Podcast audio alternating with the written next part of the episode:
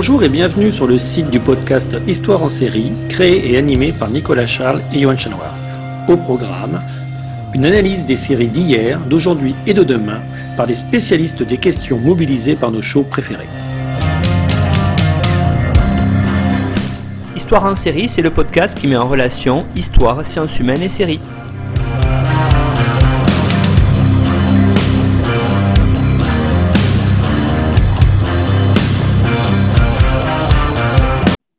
Bonjour à tous, euh, bienvenue dans l'épisode numéro 64 d'Histoire en série où je reçois aujourd'hui Enki Baptiste. Bonjour Enki.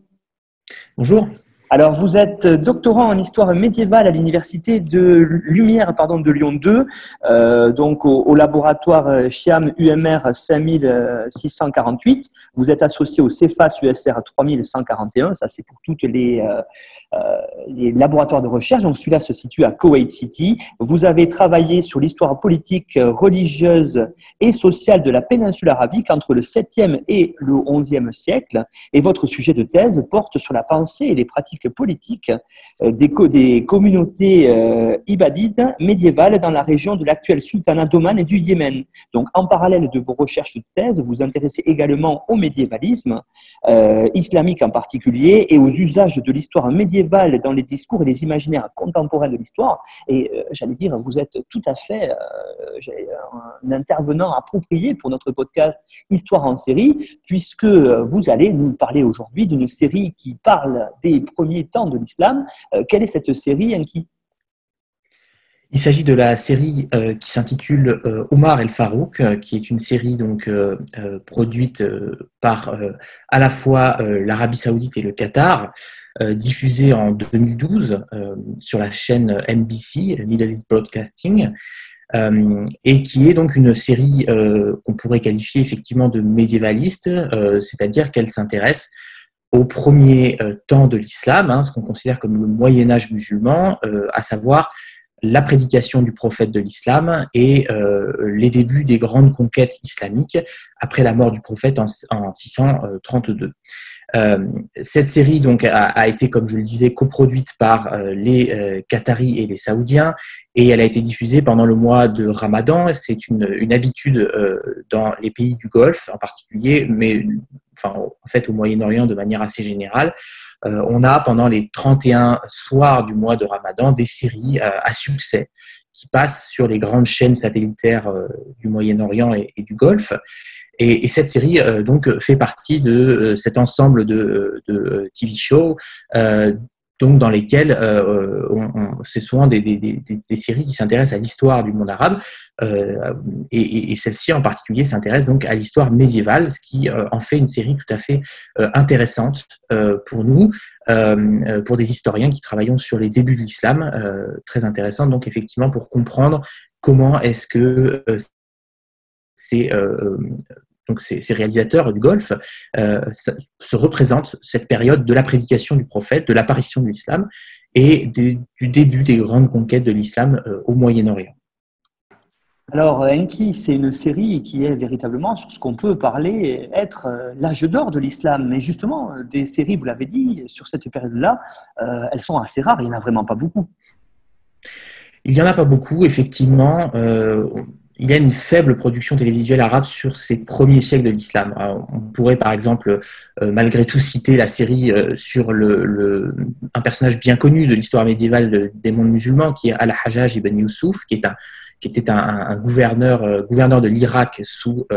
le calife omeyyade Abdelmalik ibn Marwan à la toute fin du 7e siècle et au début du 8e siècle, hein, qui un gouverneur très connu pour son, euh, pour sa prétendue cruauté, euh, il est, coupable de plusieurs, euh, enfin il s'est rendu coupable selon un certain nombre d'historiens musulmans de massacres il y a une série qui lui a été consacrée, qui a été consacrée à cette dynastie omeyyade qui règne entre 661 et 750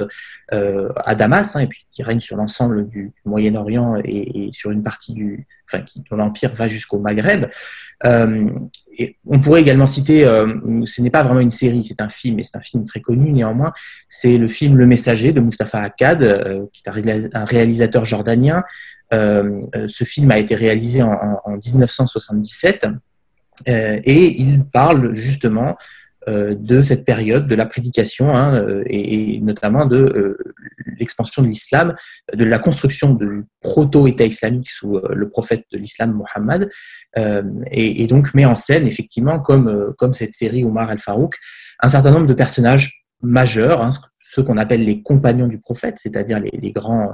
euh, les, principaux soutiens du prophète au moment de la prédication. Il met donc en scène ses compagnons euh, à l'époque de la prédication. Euh, alors le, film avait fait scandale hein, à l'époque parce que malgré le fait que le, Mustafa Akkad avait pris soin d'avoir l'autorisation de la grande université d'Al-Azhar, malgré tout, le, film avait, avait causé quelques, euh, quelques débats, avait généré quelques débats dans le monde musulman euh, du fait justement de la, question de la représentation du prophète. Euh, et, donc, effectivement, c'est aussi cela qui, justifie, qui explique en partie cette faible production télévisuelle sur cette période des premiers siècles, enfin moins des premiers siècles que des premières années en réalité, c'est-à-dire la période qui va entre 622, l'égir du prophète, et euh, euh, la mort du euh, quatrième calife de l'islam, Ali ibn Abi Talib, et la fondation de la dynastie omeyyade qui a lieu en 661. En fait, on a à peu près une quarantaine d'années durant, laquelle, durant lesquelles l'islam se, construit comme un proto-État, un califat, et donc une période particulièrement sacrée, une période particulièrement difficile pour les, pour les réalisateurs, il est très difficile pour les réalisateurs de traiter de cette période euh, euh, en, faisant jouer des acteurs, euh, en faisant en, représentant les, principaux protagonistes de cette période, justement du fait de la dimension sacrée de cette période qui est considérée comme un âge d'or de l'islam. Et, donc, c'est ce qui explique, je le disais, cette faible production télévisuelle sur ces premiers siècles et sur ces premiers califes en particulier. Alors j'aimerais maintenant, qu'on revienne sur euh, justement cette problématique de l'âge d'or euh, de l'islam, de ces premiers temps de l'islam. Euh, c'est une construction a posteriori, hein, cette idée d'âge d'or, comme toutes les constructions idéologiques qui imaginent ces périodes passées et plus ou moins mythifiées. Alors c'est pas compliqué de représenter cela à l'écran? Effectivement, c'est une période, euh, c'est un construit, cet âge d'or. Comme souvent dans les religions, euh, les âges d'or sont des construits postérieurs. Ce sont des construits. Là, il s'agit d'un construit euh, donc discursif du fait de l'écriture de l'histoire qui a lieu à peu près deux siècles après cette période. L'écriture de l'histoire a lieu principalement euh, dans le cadre du califat abbasside de Bagdad, hein, le califat abbasside qui succède au califat omeyyade en 750 et qui déplace la capitale euh, impériale de Damas à Bagdad. Et c'est dans cette euh, ambiance de construction d'un empire musulman par la dynastie abbasside que l'histoire de cette période des origines euh, est, euh, mise par écrit, par écrit, donc par un certain nombre de euh, d'historiens. parmi les plus célèbres, on pourrait citer At-Tabari, qui est un historien qui meurt au, Xe siècle, mais qui est un, des, qui est un des principaux. En fait, il est l'auteur d'une grande chronique qui nous est parvenue dans son intégralité et qui en fait en fait effectivement l'une des, sources majeures pour, cette histoire des premiers siècles et, pour l'histoire du, du calife des Abbasides. Et donc, effectivement, euh, ici, il est très difficile euh, de représenter euh, ces premiers protagonistes, en particulier le prophète. On, connaît bien l'interdiction dans la religion musulmane de représenter le, prophète de l'islam. Hein. C'est un débat que l'on retrouve aujourd'hui, et, c'est un débat qui s'est posé évidemment dès lors que l'on souhaite faire un film, comme par exemple Le Messager, dès lors que l'on souhaite faire une série comme celle par exemple de Omar El-Farouk, comment peut-on représenter un âge d'or, une période sans commune mesure dans euh, l'esprit euh, des musulmans, euh, avec effectivement des protagonistes qui incarnent, le prophète évidemment c'est le prophète, donc c'est l'envoyé de Dieu, mais les deux premiers califes qui sont les principaux protagonistes de cette série, qui s'arrêtent au moment de la mort de Oumar, c'est important de le préciser, mais elle s'arrête au moment de la mort de Oumar, qui est assassiné en 644 les deux principaux protagonistes de cette série, donc Abou Bakr, le premier calife, qui règne entre 632 et 634, puis Oumar, qui règne entre 634 et 644,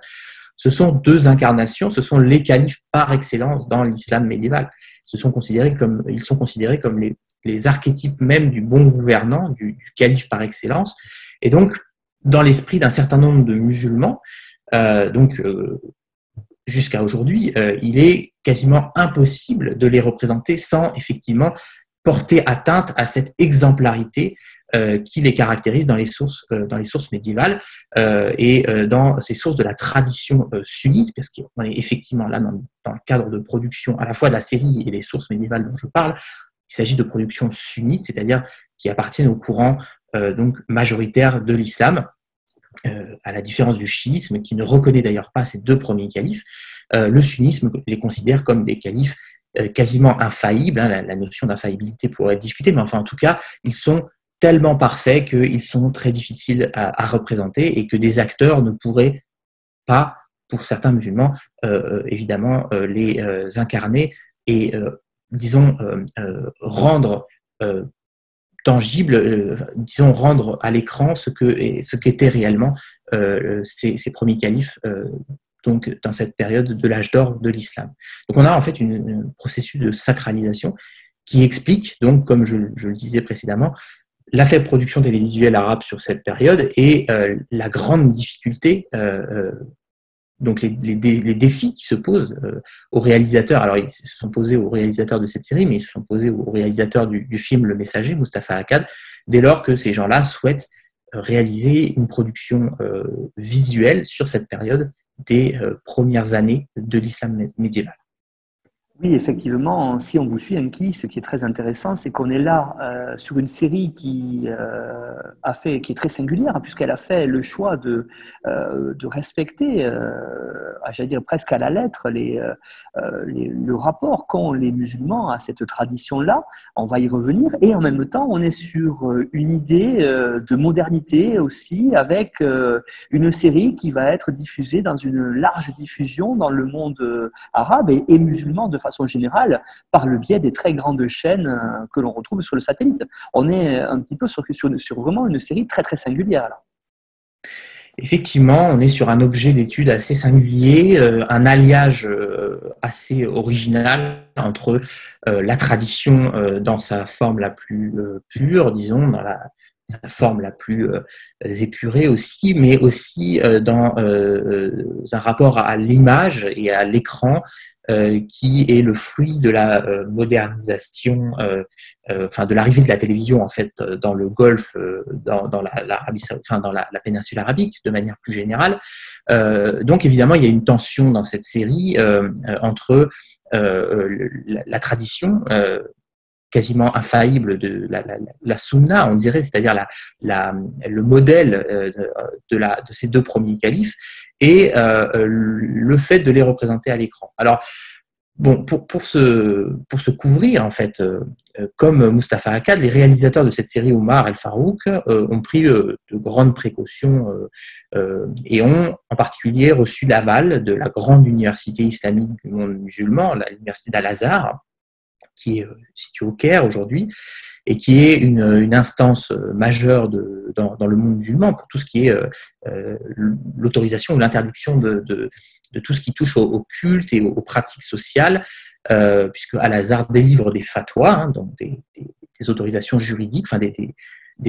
documents juridiques qui valident ou invalident un certain nombre de choses. Et donc ici, effectivement, les réalisateurs de cette série ont pris soin d'avoir l'aval d'Al-Azhar. Il y a eu une fatwa qui a autorisé donc la, diffusion de cette série, enfin sa réalisation dans un premier temps, puis ensuite sa diffusion. Euh, mais ils ont également pris soin d'être supervisés, de, de, de, enfin ils se sont assurés que la réalisation de cette série euh, serait supervisé par un, personnage bien connu euh, des euh, politistes et des sociologues du monde de la péninsule arabique aujourd'hui, le cher Qaradawi, qui est un, un théologien d'origine qatari et qui est assez proche de la mouvance des frères musulmans et qui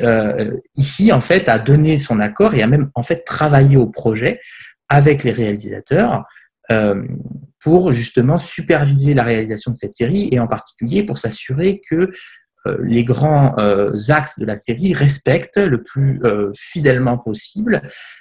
les, les sources médiévales en réalité, puisque ces oulémas qui ont été mobilisés sur la série, un groupe d'oulémas qui a été mobilisé sur la série, donc sont des connaisseurs de ces sources comme At-Tabari, etc. Tous ces historiographes qui ont rédigé l'histoire de ces premiers siècles. Et donc, ils se sont assurés que les dialogues, que la trame historique soit conforme et suive le plus précisément possible ce que l'on trouve dans ces sources historiques. Donc, c'est là aussi l'intérêt de cette série, c'est qu'elle s'appuie très largement sur ces sources médiévales et en même temps, elle est évidemment dans un rapport très conflictuel avec le la dimension visuelle, euh, la représentation de ces premiers protagonistes. Euh, et elle s'inscrit dans ce renouveau des pratiques sociales donc dans la péninsule arabique, avec donc qui accompagne, euh, qui, a, qui, est le fruit plutôt de la naissance de ces grandes chaînes satellitaires. Alors on a évidemment Al Jazeera en premier premier lieu, qui est bien connu, y compris dans le monde, enfin dans, dans, dans, le monde occidental, puisque Al Jazeera émet aussi en, en en anglais, euh, mais aussi NBC, comme j'en parlais au début, qui est cette chaîne euh, sur laquelle a été diffusée euh, la série Omar al-Farouk. on a donc un nouveau rapport à l'image, un nouveau rapport à la représentation des, de l'histoire. Et dans ce contexte, donc, dans lequel les, ces chaînes satellitaires ont, ont, pris une importance, donc très, enfin, ont pris beaucoup d'importance dans le monde musulman, on a effectivement une plus grande diffusion de ces séries à des moments de grande affluence. Hein. J'en parlais tout à l'heure, le ramadan est un moment où, après la rupture du jeûne, les familles euh, se retrouvent autour du repas, euh, donc elles, brisent le jeûne, et ensuite, euh, après le repas, on a l'habitude de se retrouver en famille devant la télévision et devant effectivement ces séries de ramadan qui tiennent en haleine des, audiences très importantes pendant le mois de ramadan. Et, et donc effectivement, le, choix d'avoir diffusé, enfin le, choix d'avoir diffusé cette série au moment du Ramadan n'est effectivement pas anodin. Hein. C'est pour, l'objectif sous-jacent, c'est effectivement de, de, de, de, diffuser un maximum l'histoire de ces premiers siècles, euh, l'histoire de ces, ces, deux premiers califes, de cet âge d'or de l'islam, euh, et de montrer qu'il est maintenant possible de les représenter avec des normes extrêmement strictes, en, se fiant euh, aux sources, en respectant les canons de la tradition sunnite, euh, les canons de la représentation du prophète, enfin de la, possibilité de représenter le prophète, euh, mais de la possibilité de représenter les deux premiers califes, euh, tout en suivant effectivement la geste héroïque des, des premiers compagnons dans la période des conquêtes, de la construction de ce proto-État islamique. Alors oui, vous l'avez dit, on va peut-être rentrer maintenant euh, dans la série un peu plus en détail, vous l'avez dit, et cette présentation liminaire était tout à fait euh, forte à propos, parce qu'il y a un certain nombre de choses à comprendre pour nous euh, en Occident qui ne sont pas habitués à la fois à cette tradition-là et puis à, voir ces séries-là. Alors justement, j'aurais aimé peut-être, Enki, maintenant que vous nous disiez comment on fait une série comme ça sur les premiers temps de l'islam, avec cette impossibilité de représenter le prophète Mohammed, mais en même temps son omniprésence. comment est-ce que la série euh, j'allais dire, montre cela Alors effectivement, c'est un, ce sont des procédés que nous avons analysés avec mon collègue parisien Hassan Bouali, euh, euh, qui, est en thèse également et avec lequel j'ai rédigé un article dans la, dernière dernier numéro de la revue médiévale qui portait sur Moyen Âge et série. Et avec Hassan, nous avons euh, analysé les, processus, les procédés employés par ces réalisateurs, euh, et, dont le premier, certainement, est Mustafa Akkad, justement, euh, qui inaugure cette tradition de l'omniprésence du prophète, mais de son invisibilité. donc le prophète est systématiquement là. Comment en faire, comment faire autrement dans une série qui porte justement sur la naissance de l'islam? Ce serait impossible de faire sans euh, le prophète, mais en même temps, comment faire euh, quand on ne peut pas le représenter et quand on ne peut pas, euh, ne serait-ce que le faire parler en fait, puisque la voix du prophète ne peut être assimilée à aucune voix humaine, c'est inconcevable pour les pour les musulmans aujourd'hui. Et ce serait quelque chose qui serait fondamentalement rejeté par les grandes instances islamiques contemporaines. Alors comment faire dans ces cas-là? Euh, effectivement, il y a un certain nombre de procédés euh, cinématographiques, pardon, qui sont euh, mis en place par les réalisateurs, et, c'est quelque chose qui a été aussi analysé dans un article que j'ai joint à la bibliographie qui accompagne cette, émission. le prophète, tout d'abord, et dans la série de Omar El Farouk, euh, le, spectateur, dès lors qu'il s'agit de, montrer que c'est le prophète qui agit, le spectateur en fait voit à travers les yeux du prophète. C'est-à-dire que la caméra devient euh, le point de vue du prophète. Il ne parle jamais. Et en réalité, ce sont toujours des compagnons éminents, en particulier Oumar, le deuxième calife, ou alors Abu Hamza, qui est un autre des, grands compagnons du prophète, qui euh, parlent à la place du prophète et qui en fait se font les émissaires du prophète, qui se font les annonciateurs de ses, de ses ordres, les annonciateurs de ses révélations, qui se font les annonciateurs aussi de sa, de, de, de, des, normes qu'il met en place euh, lorsqu'il met en place donc cette ce proto-État islamique. Euh, donc en fait, on a un processus euh, qui, euh, qui euh, est assez simple en réalité, c'est-à-dire qu'il y a une délégation de la, de la parole prophétique à un compagnon important. Omar en particulier, donc je le disais dans cette série. Mustafa Akkad, lui, fait le choix de, dans, son, dans son film, et c'est quelque chose qu'on le retrouve aussi dans la série Omar al-Farouk, il fait le choix parfois de montrer un objet qui caractérise le prophète. Euh, en particulier son chameau, par exemple, euh, lorsqu'il rentre à Médine euh, et à la Mecque. et c'est un processus qui est repris également pour faire allusion à des, à des personnages tellement sacrés qu'ils sont difficiles à représenter. En tout cas, dans le film Mustafa Akkad, par exemple, Ali ibn Abi Taleb, donc le quatrième calife qui appartient à la, famille du prophète Mohammed, euh, euh, sa présence est suggérée euh, par, le, par un gros plan sur son épée qui était caractérisé par deux petites pointes au bout qui portait le nom charmant de Zulfikar et qui en fait est connu dans le monde musulman. C'est une, une, tradition qui est bien connue. L'épée de Ali, ça peut être l'épée de quelqu'un d'autre. Et en fait, ne serait-ce que filmer cette épée avec une double pointe au bout, c'est déjà identifier la présence de Ali et montrer que c'est lui euh, et que c'est lui qui tient l'épée et qui combat. Et donc, dans la série Omar, on retrouve ce genre de processus pour faire en sorte, pour suggérer l'omniprésence du prophète, qui est évidemment systématiquement euh, là pendant euh, une bonne moitié de la, série jusqu'à ce qu'il décède. Il est effectivement omniprésent, les révélations lui, arrivent hein, au fur et à mesure que le Coran lui est révélé par l'ange Gabriel, et donc Omar fait objet d'intermédiaire et, et, donc euh, y compris au combat d'ailleurs, hein, lorsque le prophète livre des, batailles, comme c'est le cas notamment à la bataille de Badar, euh, contre les Mécois ou à la bataille de Uhud, euh, également contre les Mécois. ce sont deux batailles importantes de la geste prophétique et de la fondation de ce proto-État islamique. le prophète n'est évidemment jamais représenté au combat, mais il est systématiquement suggéré, il est systématiquement présent et il est évidemment le garant de cette de ce proto-État euh, qui euh, s'organise autour de lui. Euh, voilà, j'ai fait le tour, je pense, des procédés qui sont mis en œuvre, mais c'est très intéressant de voir comment est-ce que effectivement ces séries arrivent à contourner l'interdiction de représentation du personnage, finalement l'un des personnages principaux, pour réussir à, suggérer son omniprésence et à, montrer effectivement que c'est le principal organisateur de, de ce proto-État islamique. Alors oui, effectivement, hein, ce qui serait intéressant maintenant, euh, Enki, pour les auditeurs, ça serait de, voir euh, quelle est cette hiérarchie des compagnons et de, resituer peut-être le personnage d'Oumar dans cette euh, hiérarchie-là, en montrant justement que ce choix-là, c'est un choix narratif qui est tout à fait judicieux d'ailleurs. Alors effectivement, on a dans la série, on a une hiérarchie des compagnons qui correspond à la hiérarchie que l'on retrouve dans les sources sunnites. Alors il faut revenir aussi, euh, peut-être euh, en, deux, mots, sur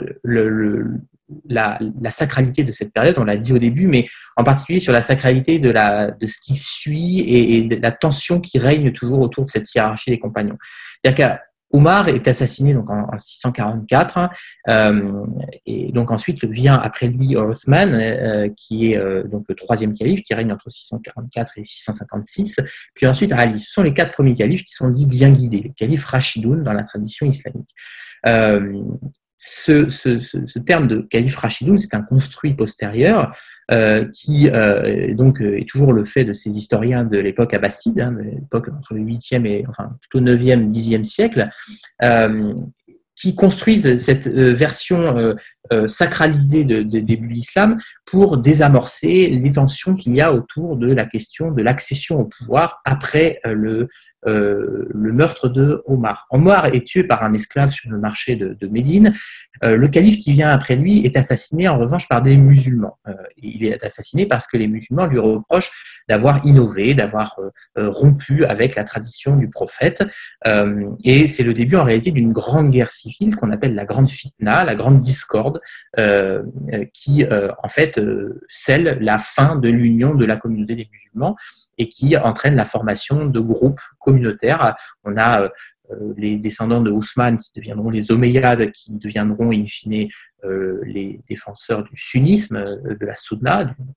de la, tradition du prophète. Et on a d'un autre côté Ali qui combat euh, euh, donc euh, le camp des Omeyyades et qui, dont les partisans deviendront les chiites. Et donc en fait c'est dans cette période de 40 ans à peu près de Abu Bakr, enfin 30 ans même à peu près, entre la mort du prophète et l'accession et la, mort de, de Ali, donc une trentaine d'années,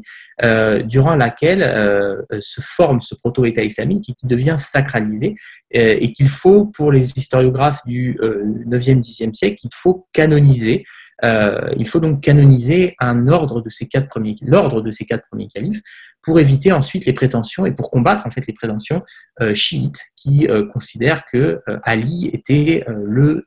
successeur désigné par le prophète et qu'en fait Abou Bakr, Omar et Ousmane ont été des, usurpateurs. Donc en fait, la série s'appuie sur l'ordre canonique de ces quatre premiers califes et reconnaît euh, de façon euh, générale la tradition, la vulgate historiographique euh, des historiens de l'époque abbasside, qui devient effectivement la vulgate du sunnisme. Et donc, euh, on a une hiérarchie des compagnons qui est effectivement, dès lors qu'on on analyse cela un petit peu en détail, euh, qui est effectivement extrêmement importante, qu'il est important de comprendre euh, pour savoir quel rapport les réalisateurs de la série ont effectivement à cette tradition historiographique. Alors, Oumar, je l'ai dit, devient le porte-parole du prophète, c'est le, principal, c'est le principal protagoniste de la série, puisqu'elle porte son nom. Il est le porte-parole du prophète, mais il est effectivement également le, euh, euh, disons, le guerrier par excellence, le guerrier de l'islam. Hein. Il, commence euh, païen, il se convertit, puis il devient le, l'archétype du guerrier de l'islam, de celui qui c'est sous son règne en réalité que sont menées les principales conquêtes de l'islam, ce qu'on appelle les futuhat, c'est-à-dire les, grandes conquêtes de la Syrie, de l'Égypte et de l'Iran sassanide. Mais derrière Ousmane se met en, place effectivement toute une hiérarchie des compagnons euh, avec euh, Ousmane. Alors Ousmane, c'est très curieux dans la série et, occupe une place très marginale. C'est certainement peut-être, je, n'ai pas d'explication claire euh, là-dessus, j'y ai pas vraiment réfléchi, mais bon, il est clair que la série s'arrête au meurtre de Oumar parce qu'après le meurtre de Oumar, c'est le moment où il y a des où émergent les conflits entre les, les, musulmans. Donc c'est le moment où il faut il faut s'arrêter pour présenter l'image d'une communauté unie. Donc Ousmane n'est pas, n'est pas, euh, occupe une place assez marginale. C'est curieux parce qu'il occupe dans les sources euh, médiévales, y compris avant son accession au califat, il occupe malgré tout une place assez importante. Euh, il, est assez riche, il donne beaucoup d'argent pour soutenir la cause du prophète, pour soutenir euh, sa guerre contre les Mécois, euh, même s'il il, s'absente à plusieurs reprises pendant les combats majeurs de la, geste prophétique, notamment les, batailles, les batailles de Badr, comme la bataille de Badr dont j'ai parlé tout à l'heure, ou de Uhud, il est, il est absent. Mais donc, dans la série, il occupe cette place assez marginale. de la même manière, on a deux personnages qui occupent une place très marginale dans la série, c'est euh, Talha et Zouaïr, qui sont deux compagnons éminents euh, de cette période donc d'une trentaine, quarantaine d'années entre euh, l'apparition de l'islam, enfin l'égir du prophète et la mort de Ali. Talha et Zouaïr, ce sont deux, donc deux personnages qui se convertissent et qui ensuite participent aux conquêtes et participent notamment à la réunion qui, à l'issue de la mort d'Oumar, doit élire euh, un nouveau calife. Et c'est donc, il participe donc à cette réunion qui finit par élire Othman comme euh, troisième calife. Euh, alors, pourquoi sont-ils évincés? Et ça, c'est quelque chose sur le, c'est un point sur lequel s'est penché mon, collègue Hassan Bouali, puisqu'il travaille justement en thèse sur le personnage de Zubayr et le fils de Zubayr, Ibn Zubayr, qui deviendra plus tard, à la fin du 7e siècle, un anti-calife et qui prendra le pouvoir en péninsule arabique, notamment à Médine et à la Mecque. Et donc, ce n'est pas sans, intérêt. c'est certainement une, des raisons qui explique que Zubayr soit mis de côté par la, tradition, alors pas la tradition sunnite, mais soit mis de côté par la série, qui évince assez, euh, assez euh, naturellement et assez logiquement ce personnage euh, de la série qui, qui le confine à un rôle fait une apparition ou deux, je crois. C'est vraiment, il, occupe un rôle extrêmement marginal, certainement parce qu'il a incarné par la suite une tradition de révolte contre le pouvoir des Omeyyades et donc contre la doxa sunnite, contre le pouvoir sunnite qui était en train de s'installer à Damas, donc à la toute fin du 7e siècle et au début du 8e siècle. En plus de cela, Talha et Zubayr se sont révoltés euh, euh, au moment de l'accession au califat de Ali, donc en, 656, Ali accède au califat. Juste après le meurtre de Ousmane, la communauté est, est en train de se disloquer sous l'effet de ce meurtre de Ousmane par des musulmans. Euh, et Talha et Zubayr vont soutenir Ali, puis ensuite ils vont retourner leur veste et ils vont soutenir les opposants de Ali. Donc en fait, ils incarnent à eux deux une tradition de révolte contre l'autorité euh, légitime, ou du moins qui est présentée comme légitime dans les sources sunnites de la fin du IVe siècle, de, de, la fin du, pardon, du, Xe siècle. Euh, euh, donc l'autorité de Ali est présentée comme légitime parce qu'il faut effectivement canoniser la vulgate de, historiographique de ces quatre premiers califes et il faut les rendre intouchables et donc rendre toute euh, possibilité de rébellion contre ces quatre premiers califes impossible. Donc, c'est euh, tout à fait possible que euh, Talha et Zubayr soient évincés justement pour éviter de faire allusion à, cette, à, ces traditions de rébellion qui, qui les caractériseront dans les années qui suivent la mort de Oumar. Alors justement, Enki, ce qui est très intéressant ici dans ce que vous dites là, euh, outre toutes ces, euh,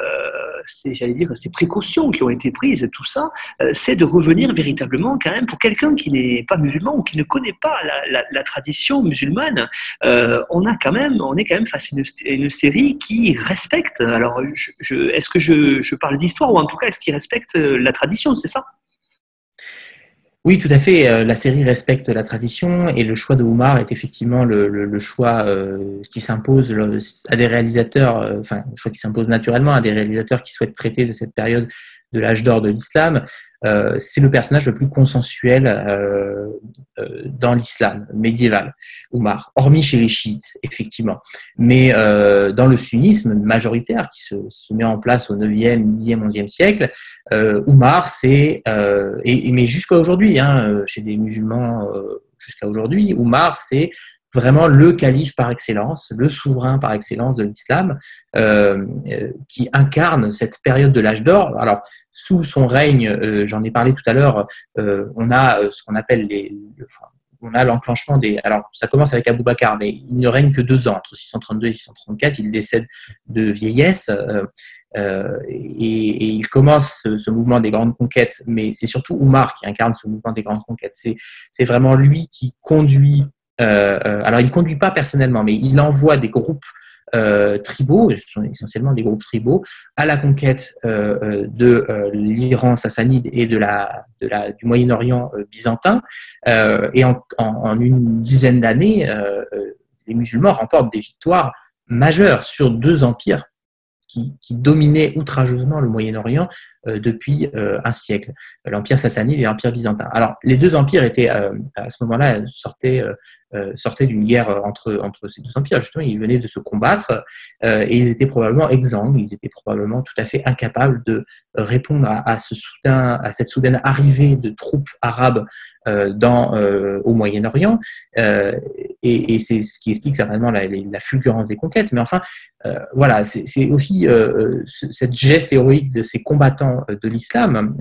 qui donc déferlent sur le Moyen-Orient et l'Iran qui euh, explique le, fait que les, réalisateurs ont choisi euh, une période d'apogée de, l'islam, une période où l'islam se, réalise pleinement. Hein. le, le, terme même de futuhat en arabe signifie l'ouverture, c'est la période d'ouverture des pays, c'est le moment où l'islam se, se, construit comme un empire. En, une période en plus extrêmement, extrêmement réduite. Euh, et euh, ce sont des années fastueuses, ce sont des années où les richesses affluent, euh, ce sont des années où la, communauté est relativement unie. derrière ce calife donc, que est Omar, Omar al-Farouk ou Omar ibn khattab et, et, qui, en plus de cela, réussit à maintenir la communauté donc à l'abri des dissensions, malgré, et ça c'est quelque chose sur la série euh, sur laquelle la série insiste beaucoup, malgré l'afflux de richesses qui serait évidemment propice à faire tourner la tête des conquérants, à leur donner envie de euh, vivre dans le luxe et le faste. Euh, Oumar est un, est, un, un, homme qui est toujours présenté par, par la, la, la tradition sunnite comme un homme extrêmement euh, austère, ascète, euh, extrêmement attentif à ne pas dépenser d'argent, euh, l'argent des musulmans, ce qu'on appelle le Beit al-Mal dans la tradition islamique, c'est-à-dire l'argent du le trésor de l'État islamique. et donc, il est toujours présenté comme un, personnage qui réussit à maintenir les musulmans dans une, une forme d'ascétisme et de, et, de, et de rigorisme vis-à-vis du, modèle du prophète. À l'opposé de Ousmane, évidemment, qui, euh, juste après Omar, deviendra le calife du, du népotisme, hein, puisqu'il fera il fera profiter largement euh, ses proches euh, des richesses qui affluent des conquêtes. Donc effectivement, la série s'appuie sur ce, euh, enfin, se, fonde sur cette geste héroïque des, premiers, croyants, et elle, met en scène ces conquêtes, hein, un véritable moment paroxystique. On pourra y revenir dans, dans cette série, avec notamment plusieurs grandes batailles qui sont représentées, et le calife est toujours l'autorité centrale qui guide les troupes, euh, qui les envoie en Irak, qui les envoie en Égypte, qui les envoie en Syrie, et qui donc euh, devient en fait une espèce de général euh, militaire de, qui supervise ces conquêtes à un moment d'apogée de ce, premier islam. Alors effectivement, ce qui est aussi là très visible, c'est un modèle connu dans le monde musulman, qui semble moins connu dans le monde occidental, vous avez parlé, c'est le modèle de la Syrah. Est-ce que qu'on traite d'ailleurs dans cette série. Est-ce que vous pourriez euh, nous évoquer, Baptiste, à quoi ça correspond? Alors effectivement, la sira, c'est ce qu'on appelle la sira en arabe, c'est euh, la, s'applique d'abord euh, ce qu'on appelle la sira nabawiya, c'est-à-dire la, la biographie du prophète. la sira, ça veut dire une biographie, et le modèle par excellence de la sira, c'est évidemment celle du prophète de l'islam, Mohammed. Euh, la série suit en fait un modèle historiographique qui est celui de, la Syrah et donc se calque sur ce modèle de la Syrah pour euh, justement euh, à la fois sélectionner les sources les plus consensuelles et suivre une, tradition narrative qui est propre à ces sources narratives de, la fin du, du, 9e, du 9e donc, et, du 10e siècle.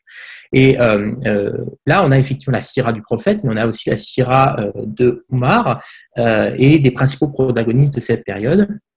Et donc, c'est en, suivant ce, modèle euh, narratif que la série se, construit autour justement de, ces personnages, euh, dont euh, les principaux faits et gestes sont, alimentent justement le, propos, enfin alimentent l'arc narratif de la série, donc en respectant cette, tradition des, premières sources. Hein. Sierra est une des premières sources que l'on connaisse, une des premières sources narratives que l'on connaisse dans le monde musulman. Elle a certainement été euh, des, bribes de cette syrah, enfin d'une première version de cette syrah aurait peut-être été écrite euh, à, la, à, la, fin du 8e siècle, enfin, au 8e siècle, euh, au début du 9e siècle. Donc ça fait partie des premières sources que l'on possède et cela effectivement a un, impact important et, et sur la, la, construction du, de l'arc narratif de la série et il n'est pas, évidemment pas anodin que les, les, les, auteurs aient retenu ce modèle narratif. Alors effectivement, il y a plusieurs période, il y a plusieurs moments, plusieurs épisodes pardon, de la, série dans lesquels on retrouve cette image de la, de la Syrah. Le, le, calife Omar en particulier est systématiquement présenté avec plusieurs. Euh, en fait, la série entière est, un flashback, c'est-à-dire qu'elle commence. Euh, euh, les, premiers épisodes insistent vraiment sur des images fortes. Donc, le calife Omar revient du pèlerinage et il traverse une oasis. Et, soudain, il s'arrête sur son chameau et, il, se rappelle euh, de sa vie, en fait. Euh, et il se rappelle de sa jeunesse, de païen, aux côtés de son père qui était chamelier. Il se souvient euh, de sa période de contestation de la, de la prédication de, Mohammed, puisque Omar s'oppose dans un premier temps à la prédication du prophète, puis il se souvient de sa conversion et ensuite effectivement il se souvient d'avoir été le grand, le, grand le, calife qui guide les musulmans vers euh, vers la fondation de l'État islamique et vers la fondation de l'Empire islamique. Donc en fait, on a le, modèle de la sira du prophète appliqué au personnage de Oumar qui euh, euh, effectivement est, constitue l'arc narratif principal de la série. Alors oui, ce que j'allais vous dire, Enki, ce qui est aussi très visible, vous avez commencé à l'évoquer tout à l'heure, dans ces premiers temps-là, c'est que un certain nombre de, vous l'avez dit, la tradition, mais aussi euh, des idées sur l'islam et sur le, le, modèle du calife, par exemple, se, se, mettent en place. Et ça, on le voit très bien dans la série, avec notamment cette idée euh, de la conquête euh, musulmane, de l'extension, de l'expansion de, de l'islam qui se met en place là. Et ça, c'est vraiment un moment clé pour les musulmans. Effectivement, les conquêtes islamiques, euh, c'est un moment fort euh, dans l'historiographie. Euh, d'abord, évidemment, parce que c'est un, avec la Syrah, c'est un des premiers genres narratifs qui, qui naît, c'est celui de la, du récit des, conquêtes du prophète d'abord, ce qu'on appelle les marazis, puis ensuite celui des futuhat, qui, qui raconte et qui rappelle la geste héroïque des, grands, des combattants de ce, ces premiers califats. la série, évidemment, a fait le choix d'insister lourdement sur cette période-là. C'est tout à fait normal, puisque c'est aussi à cette époque-là que se construit l'empire islamique et que se construit aussi la norme de la guerre en fait. Euh, c'est-à-dire que bon, le, effectivement, c'est un moment paroxystique dans la fondation de l'identité des premiers croyants, dans la mesure où ces croyants sont soudainement mis au contact avec des sont soudain mis au contact avec des, des, des, monothéistes, hein, des, chrétiens et en particulier les chrétiens et les juifs qui, peuplent le Moyen-Orient à cette époque-là. Euh, et l'idée euh, sous-jacente dans les chroniques, c'est qu'effectivement, c'est à cette période que euh, les, croyants euh, établissent les normes euh, dans, des relations entre les chrétiens et les musulmans, les normes de la guerre, une éthique du bon comportement, effectivement, et de la, du combat juste, du djihad contre l'ennemi, l'ennemi donc que sont ces empires sassanides et, byzantins. Donc effectivement, les, conquêtes islamiques sont un, moment très fort. Euh, euh, elles sont d'ailleurs représentées, enfin les, réalisateurs ont réussi à tourner des, des, scènes qui sont assez impressionnantes dans la série, avec l'utilisation de drones qui permettent de survoler le champ de bataille, de montrer souvent le déséquilibre des forces musulmanes par rapport aux, forces byzantines ou sassanides face auxquelles les musulmans font face. Ça, c'est un, archétype, un trope récurrent dans les sources euh, musulmanes la, du, 10e, du 9e et du 10e siècle, à savoir justement que les musulmans font systématiquement face à euh, euh, des combattants qui leur sont nettement supérieurs en nombre, mais qui sont, c'est l'idée sous-jacente de la tradition, qui sont évidemment inférieurs euh, dans euh, la volonté, qui ont peur de la mort en fait. Et, les musulmans, eux, n'ont pas peur de la mort. Ça, c'est un message très fort qui, est véhiculé par les, sources par les sources de la tradition euh, et que l'on retrouve dans la série. C'est-à-dire, les musulmans, eux, combattent pour le paradis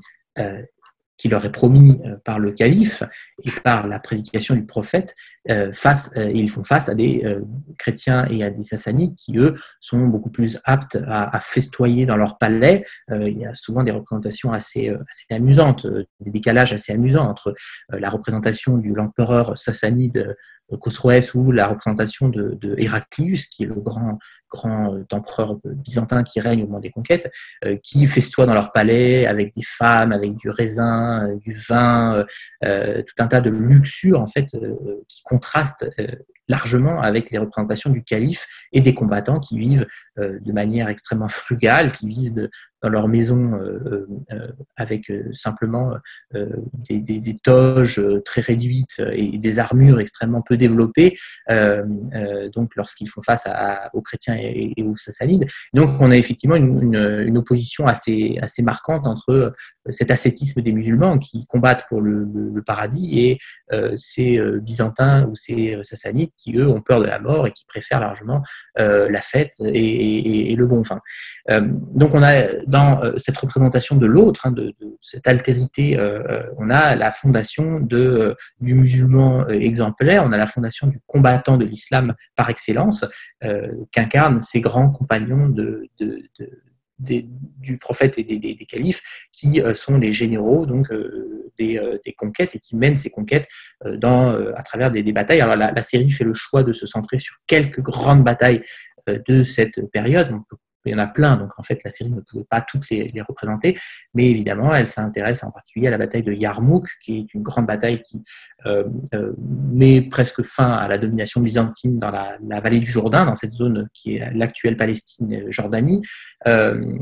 et donc dans, laquelle les, Byzantins sont largement battus par les musulmans, mais elle s'intéresse effectivement aussi à, la bataille de, de qui est une grande bataille, certainement la plus célèbre de toutes les batailles de l'époque des, conquêtes, qui oppose les Sassanides et les musulmans dans une zone de l'Irak actuel et qui, fait, qui est traité pendant au moins deux ou trois épisodes, je crois, de la série, durant laquelle on, voilà, le spectateur assiste, euh, plonge au combat, euh, plonge au cœur de ce combat euh, qui justement est celui qui est le combat juste, le combat des musulmans, le combat pour instaurer l'État islamique et le, califat. Donc on a, on peut considérer, c'est pas moi qui le dis, c'est un historien israélien, Boaz Shoshan, qui a travaillé sur ces récits des premiers siècles, considère véritablement que euh, ces, sources qui racontent les conquêtes de l'islam sont euh, un véritable laboratoire pour la formation, la, laboratoire de création d'une identité de ces néo-convertis, de ces anciens païens devenus musulmans, euh, qui sont des, des, zélotes armés, armés de manière assez frugale, mais combattant dans la voie de Dieu.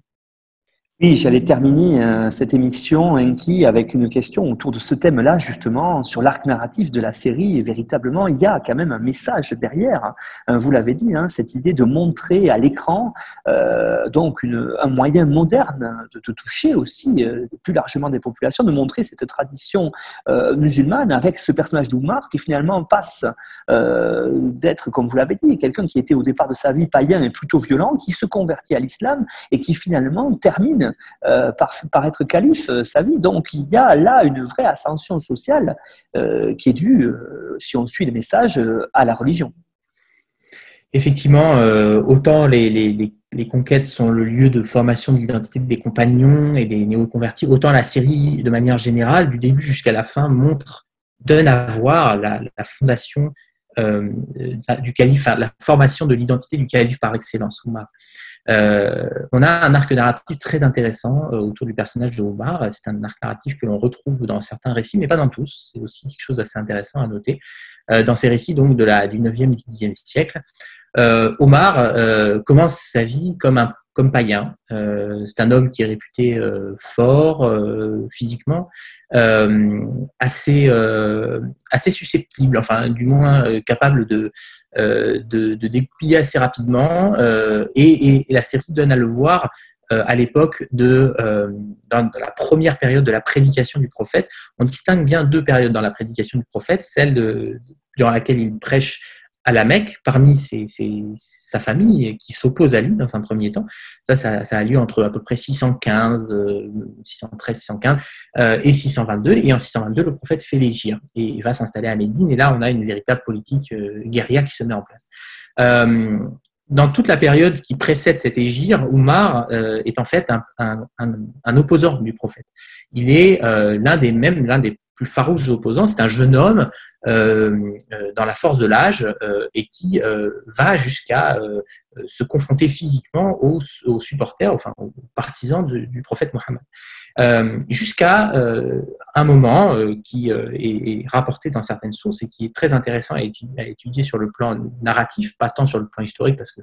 c'est difficile de savoir si si ça s'est passé comme ça. Et c'est intéressant de voir que la série reprend cette histoire euh, euh, de la conversion de Oumar. Alors la conversion de Oumar, elle a lieu euh, à un moment où il apprend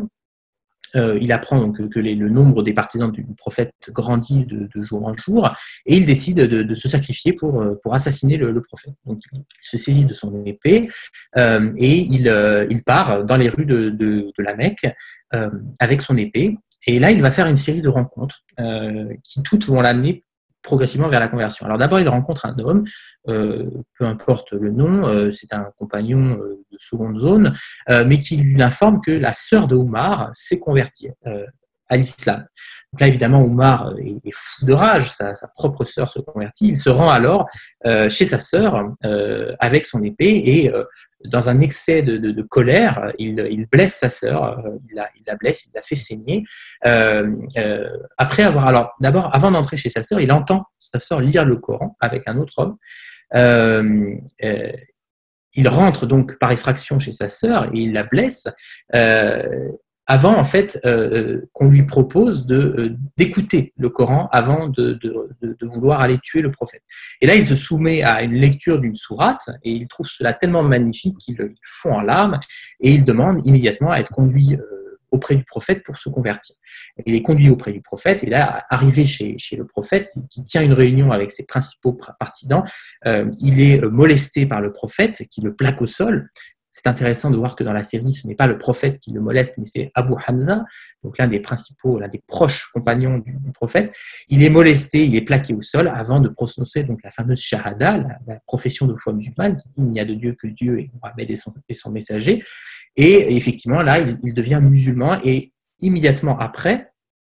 en fait, on a la transformation du païen violent au musulman euh, en, un musulman zélé euh, qui devient euh, le, principal disons, le principal guerrier de l'islam, dont la force dont j'ai parlé tout à l'heure, en fait, est mise au service de, l'expansion de l'islam. il devient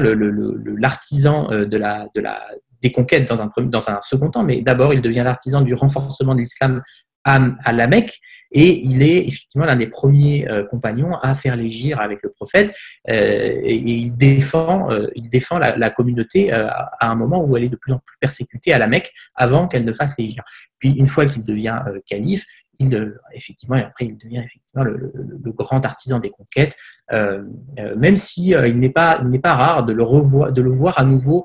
saisi d'excès de colère ou de zèle, notamment sous le califat d'Abou Bakr, par exemple, on a plusieurs épisodes où, il est, euh, où on rapporte qu'il est, euh, il est pris de colère, il conteste les décisions d'Abou Bakr, qui lui apparaît à l'inverse comme le calife par excellence de, la sagesse, de la, modération, alors que Oumar est toujours le calife euh, zélé, fort, puissant, et, mais, qui, à mesure qu'il grandit, qu'il vieillit, qu'il qu'il euh, euh, il assiste à, l'expansion de l'islam et à la fondation de l'Empire, euh, s'assagit, devient de plus en plus mûr et de plus en plus sage, et, et, finalement incarne à la fin de sa vie le calife par excellence, le calife qui a réussi à maintenir, comme je le disais, l'homogénéité de l'Empire islamique euh, réussi à maintenir euh, les, richesses euh, dans un, enfin à éviter que les richesses ne fassent tourner la tête des musulmans, ce qui effectivement après sa mort sera le cas avec Othman. Donc on a là, comme je le disais, un arc narratif autour de la figure de Othman qui dure toute la durée de la série et, qui est particulièrement intéressant à, analyser. On a un cheminement initiatique qui caractérise ce personnage. Enki Baptiste, merci pour cette euh, présentation de la série Oumar, hein, qui est une série qui est euh, assez méconnue, euh, en tout cas en Occident, et qui permet de, mieux comprendre, et c'est aussi très intéressant de la regarder pour ça, pour, j'allais dire, pour les musulmans, vous avez dit l'intérêt de la voir, mais aussi pour les non-musulmans, de, comprendre à la fois la construction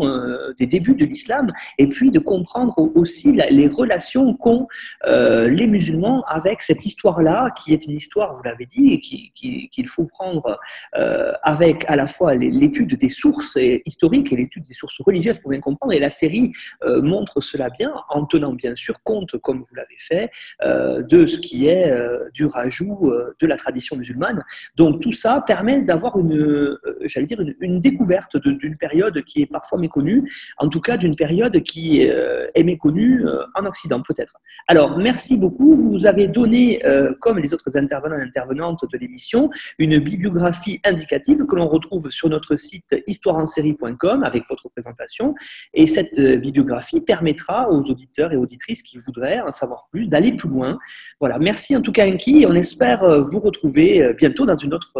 émission, peut-être sur une autre série du monde musulman médiéval. À bientôt Enki. Merci, merci beaucoup, à bientôt.